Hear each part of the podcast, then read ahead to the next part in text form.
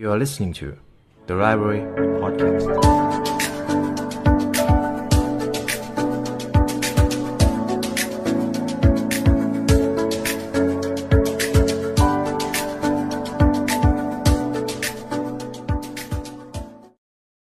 สวัสดีคุณผู้ฟังกันอีกครั้งนะครับ ผมมีดีต้อนรับเข้าสู่ The Library Podcast ในช่วง The Article กันอีกเช่นเคยครับ ในวันนี้ผมมีบทความหนึ่งครับ ผมนำมาจาก Medium จากคุณเออร์วินเฮอร์มาวันผมมองเห็นว่าบทความนี้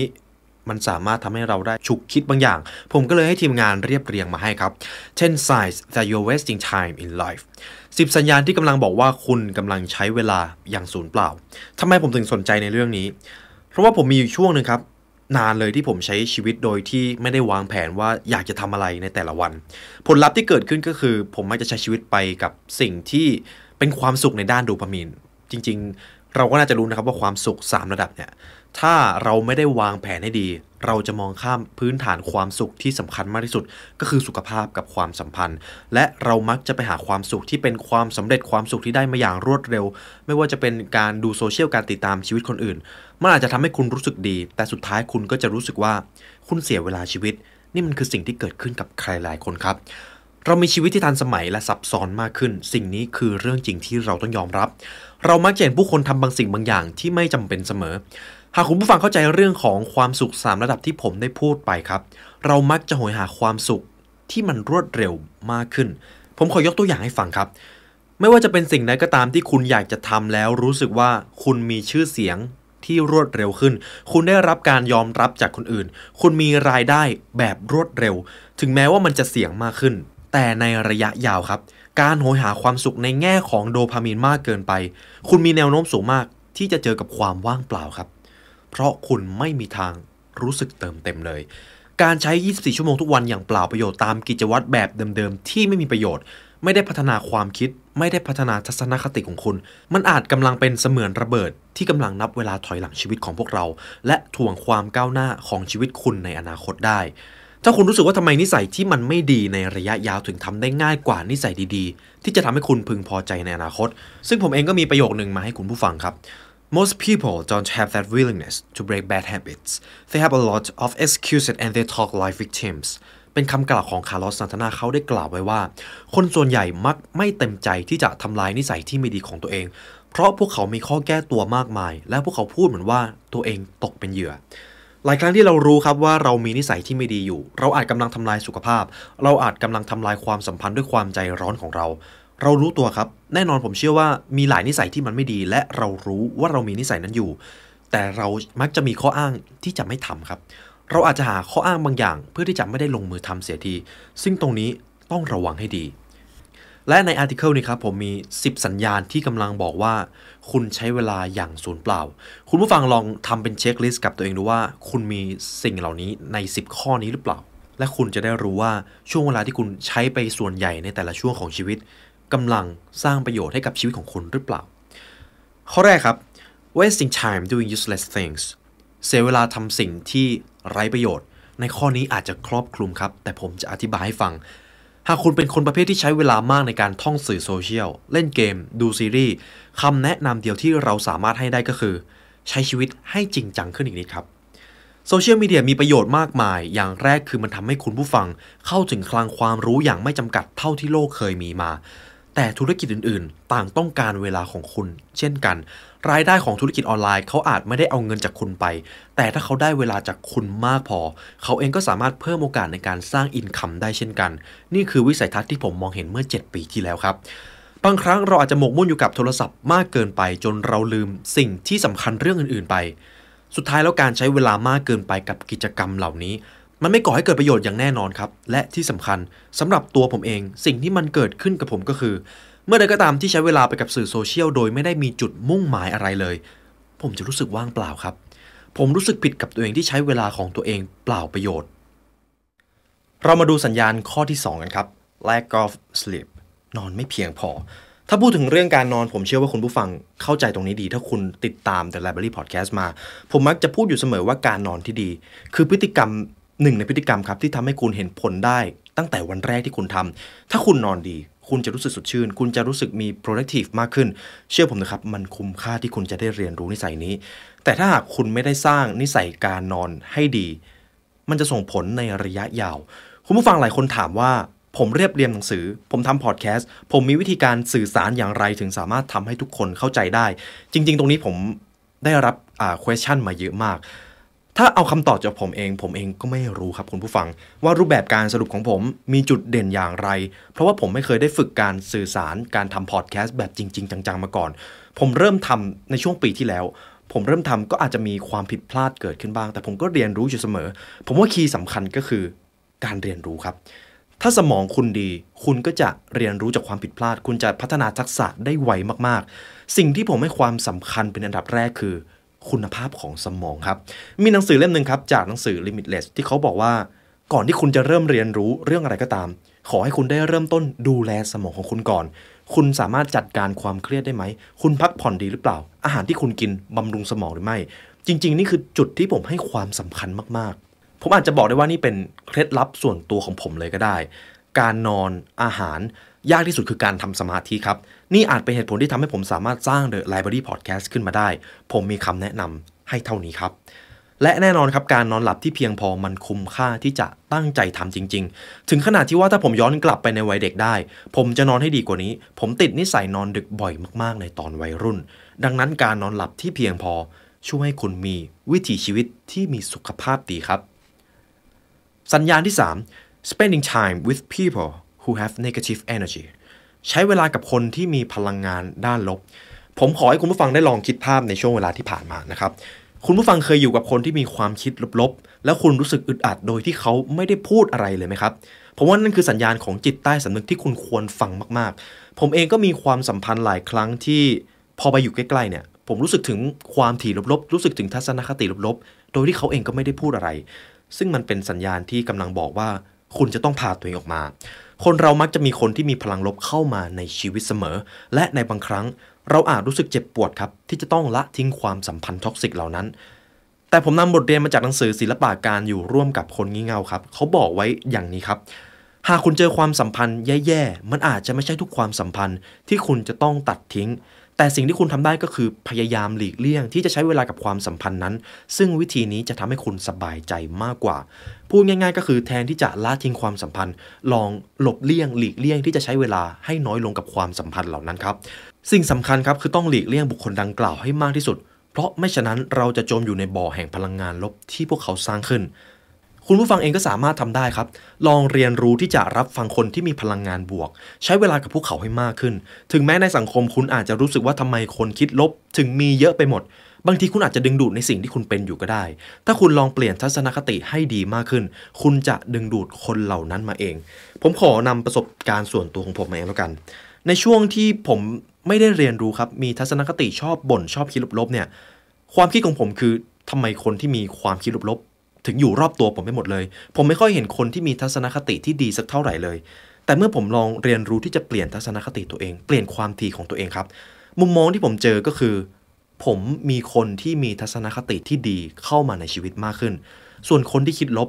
ตัวผมเองก็จะใช้เวลากับพวกเขาน้อยลง เพราะว่านี่เป็นสิ่งที่สำคัญมาก ๆ ที่บ่งบอกว่า สิ่งที่คุณเจอในชีวิตเป็นส่วนใหญ่ มันอาจจะเป็นภาพสะท้อนของสิ่งที่คุณเป็นจริง ๆ ก็ได้ ซึ่งตรงนี้ ผมว่าเป็นสัญญาณที่บอกเราได้ชัดเจนมากๆครับ การอยู่ใกล้คนที่มีพลังงานบวก ช่วยลดความวิตกกังวลหรือความคิดแย่ๆ และแน่นอนครับ พวกเขาจะเพิ่มความสุข และแรงบันดาลใจให้กับคุณเสมอ สัญญาณข้อที่ 4 ครับ always want to be in the comfort zone อยากอยู่ใน comfort zone อยู่เสมอ นี่น่าจะเป็นปัญหาที่ใครหลายๆคนอาจจะต้องเจอซึ่งตัวผมเองก็เคยเจอครับ และบ่อยด้วย เวลาอยากจะทำอะไรใหม่ๆ ทุกๆ ครั้งที่มีแรงบันดาลใจอยากจะเปลี่ยนแปลงสิ่งที่มีอิทธิพลกับชีวิต แต่มันติดอยู่อย่างเดียวครับ มันติดอยู่ที่ว่าผมกลัวจะล้มเหลว กลัวสิ่งที่จะควบคุมไม่ได้ และผมไม่ได้เป็นคนเดียวแน่นอน บางทีผมไม่กล้าแม้แต่จะเริ่มลงมือทำด้วยซ้ำเราอาจจะเป็นเพราะว่าเรามีกรอบความคิดที่ยังยึดติดอยู่กับพื้นที่แห่งความสบายของตัวเอง ผมเชื่อว่ามันจะมีสักช่วงเวลาหนึ่งช่วง moment หนึ่งของชีวิตเราที่ เราอยากจะเปลี่ยนแปลงตัวเองจริง ๆ เราอยากจะไปประสบความสำเร็จในสิ่งที่เราอยากจะเป็นจริง ๆ แต่พอเราเริ่มลงมือทำพอเราก้าวออกจากกรอบของตัวเอง อย่างแรกที่เราเจอก็คือ feedback เราเจอคำพูดของคนที่เราอาจจะแคร์ความรู้สึกของเขา เขาอาจจะบอกเราว่าจะออกไปจากกรอบทำไม มันเหนื่อย มันทรมาน คุณจะต้องไปเจอกับความล้มเหลว ซึ่งบางทีแน่นอนครับเรากลัว แต่คนที่ประสบความสำเร็จทุกคนเขาจะต้องผ่านจุดนั้นมาได้ และไม่มีใครบอกครับว่าเขาจะผ่านมาได้โดยง่าย มันจะต้องเจอความลำบาก มันอาจจะต้องเจอความยาก แต่คุณทำได้ครับ มีคำแนะนำหนึ่งจากหนังสือ Harvard 4.0 AM ผมขอนำมาให้ มีประโยคสั้นๆ แต่อยู่ในใจของผมมาถึงตอนนี้ครับ ก็คือ ไม่ว่าคุณจะอยากเปลี่ยนแปลงอะไรก็ตาม ถ้าคุณนึกได้ แล้วให้รีบทำครับ หลายคนอาจจะบอกคุณว่าเวลาที่คุณคิดอะไรได้แล้วคุณรีบทำคุณอาจจะดูเป็นคนใจร้อน คุณอาจจะเป็นคนที่ไม่รอบคอบ แต่เชื่อผมนะครับ เมื่อคุณทำคุณจะเห็นข้อผิดพลาด ถึงมันจะผิดพลาด แต่คุณก็จะแก้ไขมันได้ แต่ถ้าคุณไม่ได้ลงมือทำถ้าคุณกลัวอยู่อย่างนั้น ความกลัวมันจะยิ่งทวีคูณมากขึ้นไปอีก คนที่ประสบความสำเร็จและร่ำรวยทุกคนไม่ได้มาถึงทุกวันนี้โดยรู้สึกสบายอยู่ตลอดเวลา ผมเองก็มีโอกาสได้ฟังคำกล่าวของคนที่เขาเป็นผู้นำเขาบอกอยู่เสมอว่าคนที่เขายิ่งใหญ่คนที่เขามีอิทธิพล ไม่มีใครชิวครับ เขาต้องเจอความเหนื่อยเขาเจอความผิดพลาดอยู่ตลอดเวลา การตัดสินใจของเขา ถ้าคุณลองไปตัดสินใจแทนเขาคุณอาจจะรู้สึกว่าเป็นบ้าไปเลยก็ได้ เพราะว่าบางการตัดสินใจของคนที่ประสบความสำเร็จของคนที่เป็นผู้นำการตัดสินใจของเขามันยากจริง ๆ ครับ แต่สิ่งสำคัญคือ พวกเขาจะผลักดันตัวเองและผู้อื่นให้แสวงหาความรู้ และเรียนรู้กับสิ่งใหม่ ๆ อยู่เสมอ เมื่อคุณค้นหาความรู้มากขึ้น คุณจะเริ่มต้องการการเปลี่ยนแปลงไปเองครับ สัญญาณที่ 5 not planning for the future ไม่วางแผนสำหรับอนาคตคำถามที่ผมได้ยินบ่อยมากๆ คือ การวางแผนอนาคตมันจำเป็นหรือเปล่า หากเราได้ยินประโยคที่ว่าอยู่กับปัจจุบันให้ดีที่สุดนั้นการวางแผนในอนาคต มันก็ไม่จำเป็นหรือเปล่า เดี๋ยวผมจะขยายความตรงนี้ให้ฟัง สิ่งที่คุณเชื่อมันอาจจะไม่ได้ผิดก็ได้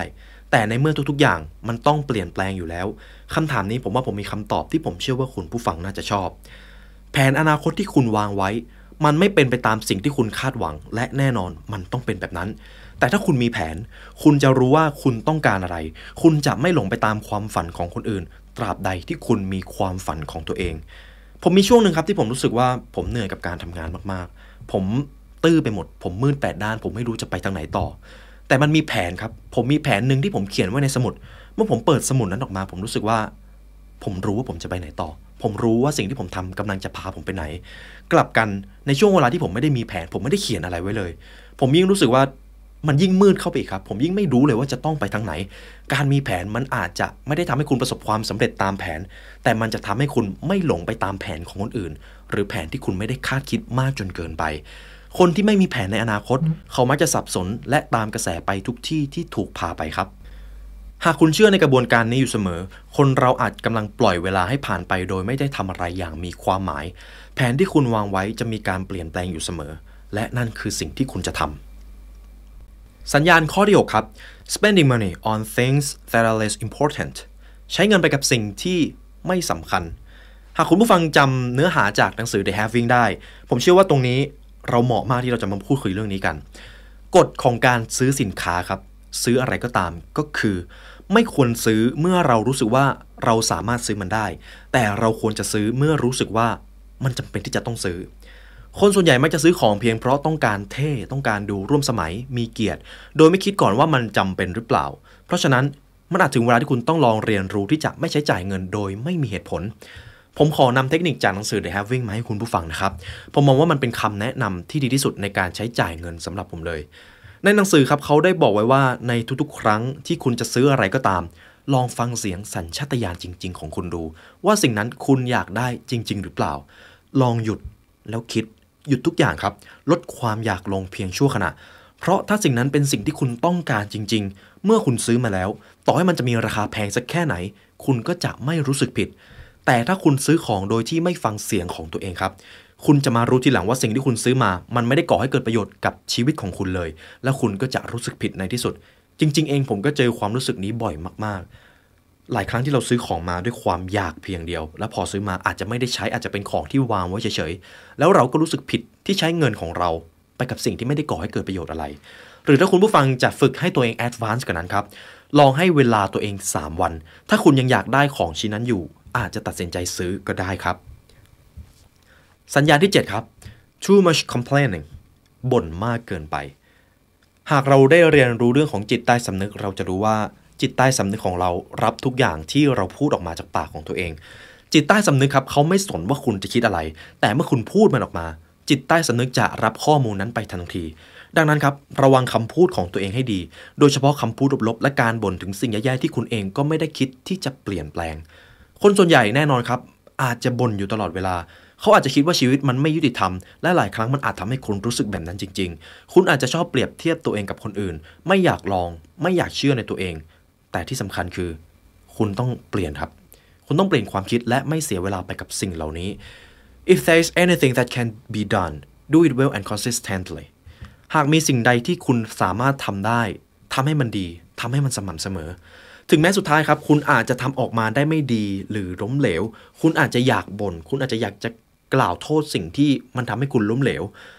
แต่ถ้าคุณโฟกัสกับมันมากเกินไป คุณจะเจอกับสิ่งที่มันล้มเหลวมากขึ้นครับ ลองให้เวลาตัวเองคิดในแง่บวกมากขึ้น เรียนรู้ที่จะมองหาข้อดี เรียนรู้ที่จะขอบคุณกับสิ่งที่คุณมี มีสมาธิในการหาทางแก้ไข ผมว่าแนวคิดนี้จะทำให้เราพบว่าชีวิตของเรามีค่าและมีประโยชน์มากขึ้นเสมอครับ สัญญาณข้อที่ 8 ข้อนี้ผมชอบมากๆ not much to read and hear the positive ไม่อ่านและฟังในสิ่งที่ดีๆ ผมขอพูดถึงประสบการณ์ตอนเด็กๆ ของผมเลยแล้วกัน สิ่งหนึ่งครับที่ยกระดับตัวตนของผมได้มากที่สุด คือการเรียนรู้ที่จะอ่านและฟังสิ่งดีๆ ตั้งแต่ยังเด็ก ผมขอยกเรื่องของการเรียนรู้ที่เกิดขึ้นกับผมให้คุณผู้ฟัง ผมเริ่มเข้าใจเรื่องของจิตวิทยาพัฒนาตัวเองตั้งแต่อายุ 13 ด้วยความบังเอิญ ผมรู้จักกฎแห่งแรงดึงดูดผ่านหนังสือตั้งแต่อายุ 14 ด้วยการที่พ่อเอาหนังสือมาให้ผม ผมเข้าใจว่ามนุษย์คือโฮโมเซเปียนตอนอายุ 16 เมื่อผมเลื่อนดูโซเชียลมีเดียและผมสนใจว่าทำไมหนังสือเล่มนี้มีคนพูดถึงเยอะจัง และความรู้ทั้งหมดนี้เปลี่ยนชีวิตของผมไปตลอดกาลครับ ถึงแม้ผมจะเรียนรู้ได้ไม่ดีในช่วงแรกๆการเรียนรู้บางเรื่องมันอาจจะยากเกินวุฒิภาวะของผม แต่ผมได้เริ่มต้นลองทำและล้มเหลวด้วยตัวเอง ซึ่งทั้งหมดครับ มันเกิดขึ้นจากการตัดสินใจที่จะอ่านและฟังในสิ่งที่ดี คนเรามักไม่อ่านและฟัง ในสิ่งที่คุ้นเคยกันอยู่แล้ว เราอาจจะคิดว่าเรารู้เรื่องนั้นดีอยู่แล้ว แต่ผมเชื่อเลยว่าเรื่องไหนที่เราคิดว่ารู้ดีแล้ว แต่พอลองเรียนให้มันลึกซึ้งจริง ๆ มันจะกลับกลายเป็นว่า เราไม่ได้รู้อะไรเกี่ยวกับเรื่องเหล่านั้นเลย ซึ่งผมเจอสถานการณ์แบบนั้นบ่อยมากๆ บางคนอาจจะบอกกับคุณว่าการอ่านหนังสือคุณจะอ่านไปทำไม มันจะไปได้อะไร คุณต้องออกไปเจอประสบการณ์จริง ๆ หรือเปล่า คุณถึงจะได้เรียนรู้ ผมเจอประโยคแบบนี้บ่อยมากๆ แน่นอนครับ การเจอประสบการณ์จริง ๆ มันอาจจะทำให้คุณได้เรียนรู้ชัดเจนกว่าการอ่านหรือฟังอยู่เฉยๆ แต่ทุกๆ ครั้งที่ผมกำลังอ่าน ผมกำลังเรียนรู้ประสบการณ์10 ปี จากใครสักคนภายในไม่กี่ชั่วโมงในห้องสี่เหลี่ยมเล็ก ๆ และเมื่อผมได้ไปเจอประสบการณ์จริง ๆ ครับ ผมอาจจะมีทางเลือกให้ตัดสินใจมากกว่าก็ได้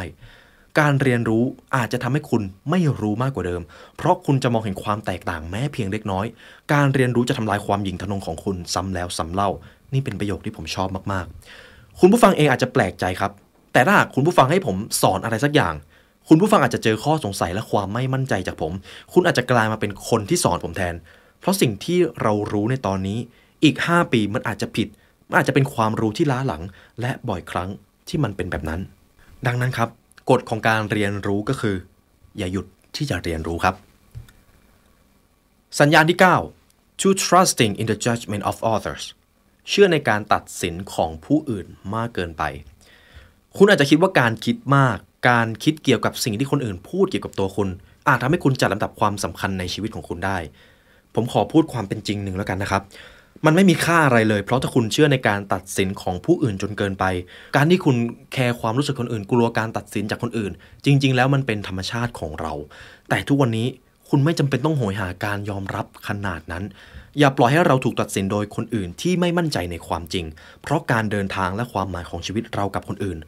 มันมีความแตกต่าง มันเป็นเอกลักษณ์อยู่แล้ว คุณเกิดมาเพื่อสร้างเอกลักษณ์ให้กับชีวิตของตัวเองอยู่แล้ว นั่นคือภารกิจของคุณครับ สัญญาณที่ 10 live to always work ใช้ชีวิตเพื่อทำงานอยู่เสมอ มนุษย์เราครับอาศัยอยู่ในสังคมที่ว่าหนึ่งในกุญแจสำคัญของความสำเร็จถูกกำหนดโดยชั่วโมงการทำงาน คนญี่ปุ่นมีคติที่ว่าคนทำงานทุกคนมีค่า คนไม่ทำงานนั้นไร้ค่า แต่ถ้าทุกวันนี้คุณกำลังทำงานที่คุณไม่ได้รัก แล้วคุณก็ไม่ได้คิดจะเปลี่ยนแปลงตัวเอง คุณอาจกำลังใช้เวลาชีวิตอันมีค่าของคุณ ไปกับความว่างเปล่า งานที่ว่าคือ mission ครับ mission ที่คุณต้องทำต่อให้เกษียณคุณก็จะต้องการ mission เพื่อเติมเต็มคุณค่าให้กับตัวเองอยู่ดี ทุกๆ ครั้งที่คนประสบความสำเร็จเขาได้กล่าวสุนทรพจน์ เขาจะกล่าวอยู่เสมอว่าไปทำในสิ่งที่รัก เมื่อเราได้ยินประโยคนี้เราอาจจะมีความรู้สึกต่อต้าน เพราะว่าเรามองเห็นความเป็นไปไม่ได้ เรามอง เห็นถึงว่าในชีวิตนี้เราไม่สามารถทำในสิ่งที่เป็น passion ของเราได้เลย เพราะว่าเราอาจกำลังต้องใช้ชีวิตทำงานเพื่อที่จะเอาชีวิตรอดอยู่ตลอดเวลา แต่ถ้าคุณไม่ได้ตั้งเป้าหมายว่าวันหนึ่งคุณจะทำในสิ่งที่รัก คุณอาจจะต้องทำสิ่งที่ไม่ได้รักไปชั่วชีวิต นี่คือความเป็นจริงที่เกิดขึ้นกับชีวิตของใครหลาย ๆ คน ถ้าในตอนนี้คุณกำลังทำงานที่ไม่ได้รัก ผมมีคำแนะนำมาให้ครับ ขอให้คุณบอกกับตัวเองอยู่เสมอว่า แน่นอนคุณจะทำในสิ่งที่คุณไม่รัก แต่แค่ในตอนนี้เท่านั้น และหาโอกาสที่มีอยู่ เพื่อที่คุณจะได้ไปทำในสิ่งที่คุณรัก ในที่สุดครับ นี่ก็เป็นบทความที่ผมให้ทีมงานเรียบเรียงมาจาก medium.com นะครับ เป็นสัญญาณที่กำลังบอกว่า สิ่งเหล่านี้อาจกำลังทำให้คุณใช้ชีวิตไปอย่างสูญเปล่า และถ้าคุณผู้ฟังชอบพอดแคสต์ใน episode นี้ครับ คุณสามารถกดไลค์ กดแชร์ กด subscribe เพื่อติดตามการเรียนรู้ใหม่ๆจาก The Library Podcast ได้ครับ หากอยากใช้เวลาเรียนรู้ให้ลึกซึ้งมากกว่านี้ ผมแนะนำให้คุณอ่านหนังสือครับ คุณผู้ฟังสามารถซื้อหนังสือได้จาก The Library Shop นะครับ เดี๋ยวผมจะทิ้งลิงก์ไว้ข้างล่าง และในวันนี้ครับได้เวลาสมควรแล้วทีมงานและผมเองขอลาไปก่อน ขอให้วันนี้เป็นวันที่ดีของคุณครับ สวัสดีครับ